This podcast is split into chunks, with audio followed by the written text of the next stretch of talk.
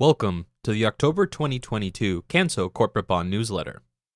If less is more, then Jerome Powell nailed it in his August 26th speech to the few souls gathered in Jackson Hole, Wyoming, and the millions more virtually eavesdropping around the world. Market participants looking for the slightest bit of equivocation were disappointed, as Chairman Powell stated in the clearest possible terms, he and his colleagues were committed to bringing inflation back to the Fed's 2% target. And so, on it goes. Central bankers from Sydney to Ottawa, Frankfurt to Washington, confirming, then reconfirming, commitments to wrestle inflation under control. Market participants looking for signs of weakening resolve or fraying nerves that could derail them from that objective. The result? Financial markets lurching from central bank announcement to economic release, and then on to the next. Remember, it was just 9 months ago central bankers were on the sidelines. Credit market indicators belied what was to come in 2022. The Bank of Canada overnight rate stood at 0.25%, 30-year Government of Canada bonds yielded 1.68%, and the all-in yield on the U.S. High Yield Index just 4.3%. Fast forward to today, the overnight rate stands at 3.25%, the long bond yields 3.2%, and the U.S. High Yield Index is 9.5%. After over a decade of central bank manipulation, the initial stages of interest rate policy normalization erased trillions of dollars of bond market value in just 9 short months. The last time overnight rates were so high, Katy Perry had just launched her debut smash single, I Kissed a Girl, in April of 2008. At that time, Canadian long bonds yielded 4.12%.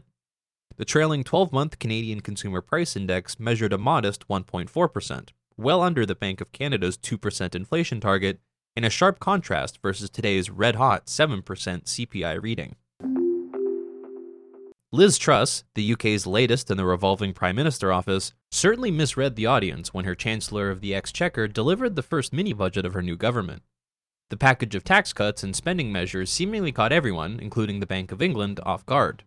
Gilt yields skyrocketed, the pound plummeted, and the knives quickly came out. The Bank of England quickly intervened, buying bonds in sterling in an attempt to stabilize the market. On the heels of the UK's own goal, rumors abounded that Credit Suisse was in financial difficulty, and as we publish this newsletter, it is not exactly clear they aren't.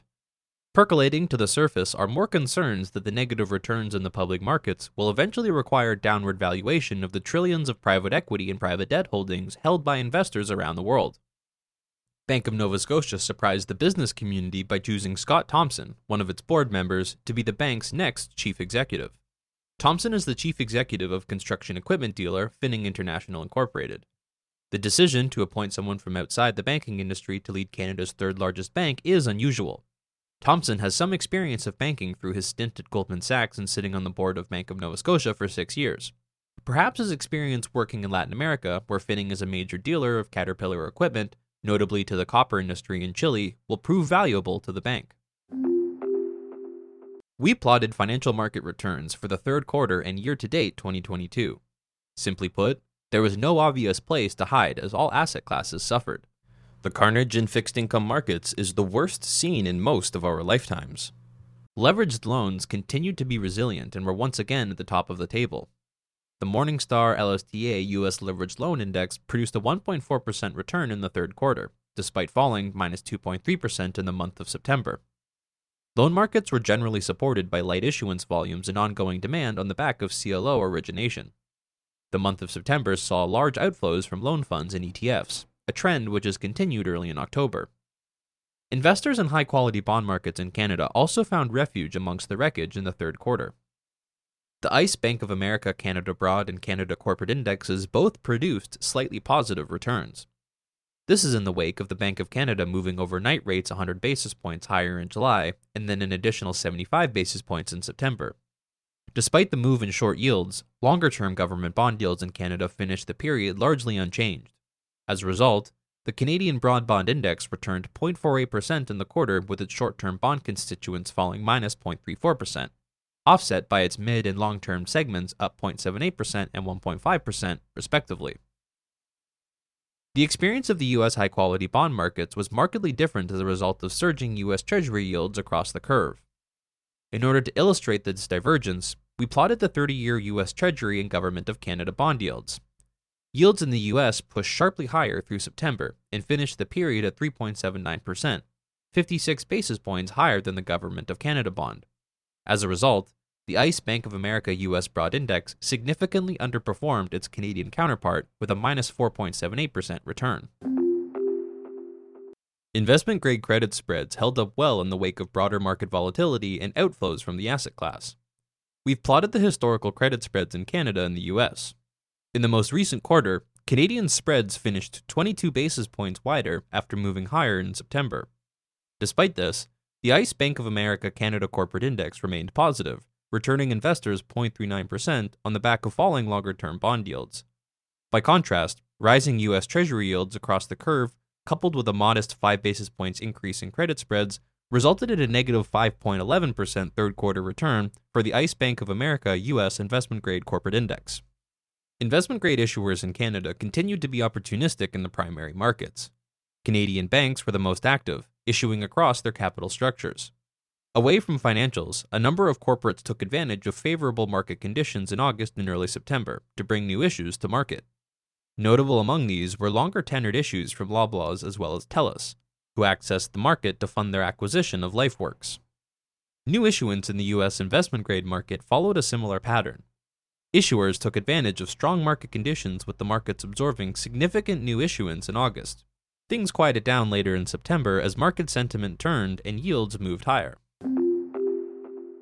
Borrowers across industries tapped the corporate bond market in the early days of the pandemic to bolster their cash reserves to protect from uncertainty. With falling bond prices and excess cash flows, now many are addressing the cost of carrying a higher cash balance and are reducing debt where possible. A popular method? Debt tenders. Delta Airlines has benefited from a strong recovery in domestic U.S. air travel. As a result, the company executed a $1.5 billion debt tender in July. Using excess cash, Delta was able to pay down high coupon debt prior to maturity, saving significant interest costs in the years ahead. Suncor Energy reported adjusted funds from operations of over $4 billion in the first quarter of 2022, the highest in the history of the company. Not to be outdone, second quarter results surpassed this record by 30%. Following these good fortunes, the company came to the bond market with a $1.75 billion debt tender in September. Given the attractive pricing of the offering, bondholders were eager to put their hands up and participate. Strong investor uptake led Suncor to more than double the tender offer, buying back $3.6 billion of bonds in total. Rogers' proposed acquisition of Shaw Communications continues to run into regulatory roadblocks. Complicating matters, Rogers issued over $10 billion of bonds in March 2022, with a special mandatory redemption, or SMR, clause attached. The SMR clause stated that if the deal with Shaw is not consummated by the end of 2022, the $10+ billion of bonds issued will be redeemed at 101 cents on the dollar. The modest premium at issuance did not factor in the effect of rising interest rates. By August, longer-dated bonds were trading down in the low 90s range, making the 101 SMR clause quite attractive for bondholders and quite punitive for the company. As a result, Rogers announced a consent solicitation in August to remove the SMR date out a year. Rogers received consent from bondholders for the requested amendment, but will end up paying consent fees to bondholders in the hundreds of millions for the privilege. High-yield credit markets plotted a volatile course during the third quarter. We plotted the credit spreads of the ICE Bank of America U.S. High Yield Index. From 605 basis points in early July, spreads rallied into a low of 443 basis points before climbing to 512 basis points by August month-end. Renewed attention on monetary policy coupled with recession concerns then pushed spreads to 550 basis points at quarter-end. At 550 basis points, high yield finished Q3 below this year's wide mark of 605 basis points in early July, and 42 basis points tighter in the quarter. Tighter spreads did not offset the impact of higher government bond yields, and the ICE Bank of America U.S. High Yield Index posted a negative 0.68% return for the quarter. Volatile market conditions and the rise in yields continued to translate into limited new issuance. J.P. Morgan reported new issue activity at a paltry $18.9 billion in Q3, which represents one of the lowest quarterly totals since the Great Financial Crisis. At quarter end, the yield of the index stood at a lofty 9.6% versus 4.3% at the start of the year. Issuers needing to complete transactions face significantly higher funding costs and a skittish, often non-committal investor base. Q3 saw multiple new issues print with yields in excess of 10% and a large number of transactions pulled from the market. On January 31, 2022, Vista Equity Partners and Evergreen Coast Capital Corporation, an affiliate of Elliott Investment Management, announced their intention to acquire Citrix Systems Incorporated in a transaction valued at $16.5 billion. Investment banks, including Bank of America, Credit Suisse, and Goldman Sachs, agreed to lend nearly the entire purchase price. Over the summer, the banks attempted to syndicate the debt, but the credit markets had changed dramatically. Higher benchmark yields, wider credit spreads, and a shift away from levered assets proved strong headwinds. In September, the company sold $4 billion of 6.5% March 31, 2029 senior secured notes at a price of $83.56 to yield 10%, and a $4.05 billion 6.5-year term loan at a price of $91 to yield 9.91%. At those prices, it is estimated the investment banks lost in excess of $500 million while continuing to hold exposure to the company. Elsewhere, citing market conditions, Brightspeed pulled its proposed sale of both secured notes and a first lien term loan, which were rumored to have been marketed at yields of 10% and 10.6%, respectively. According to our friends at J.P. Morgan, default and distressed exchange volume in Q3 totaled $23.4 billion, up from $10.4 billion in Q2 and $8.6 billion in Q1. Q3's total is the highest since the pandemic-fueled $80.3 billion in Q2 2020. At 1.57% and 1.63%, U.S. high yield and leveraged loan default rates are trending modestly higher, but remain low on a historical basis. Default rates also continue to be low relative to times of credit market stress. Over time, there will be less money available to lower quality companies, and as the Citrix example demonstrates, the money that is available will be much more expensive. We expect this dynamic to lead to more corporate defaults. So while lower quality credit is looking more interesting, with high-yield credit spreads hovering around the historic average and default rates still low, the stress being observed may just be the start. The market moves year-to-date and the resultant losses to fixed-income investors are without precedent.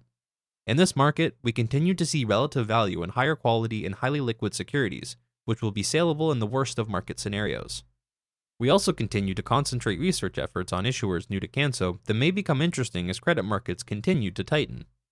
Our approach ensures that when the next shoe drops, and there is always a next shoe, we will be well positioned to take advantage on behalf of our investors.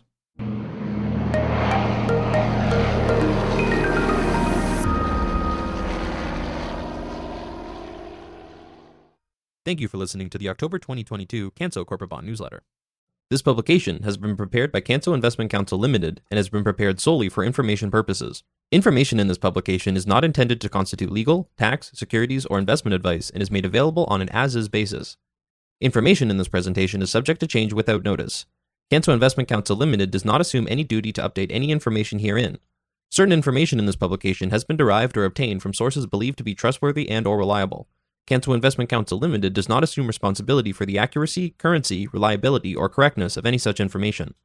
This document may contain forward-looking statements. Statements concerning a fund's or entity's objectives, goals, strategies, intentions, plans, beliefs, expectations, and estimates in the business, operations, financial performance, and condition are forward-looking statements. The words believe, expect, anticipate, estimate, intend, aims, may, will, would, and similar expressions, and the negative of such expressions are intended to identify forward-looking statements, although not all forward-looking statements contain these identifying words. These forward-looking statements are subject to various risks and uncertainties that could cause actual results to differ materially from current expectations. Viewers are cautioned not to place undue reliance on these forward-looking statements.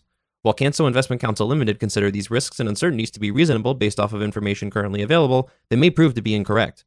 To read our source disclaimers, please refer to the Canso website.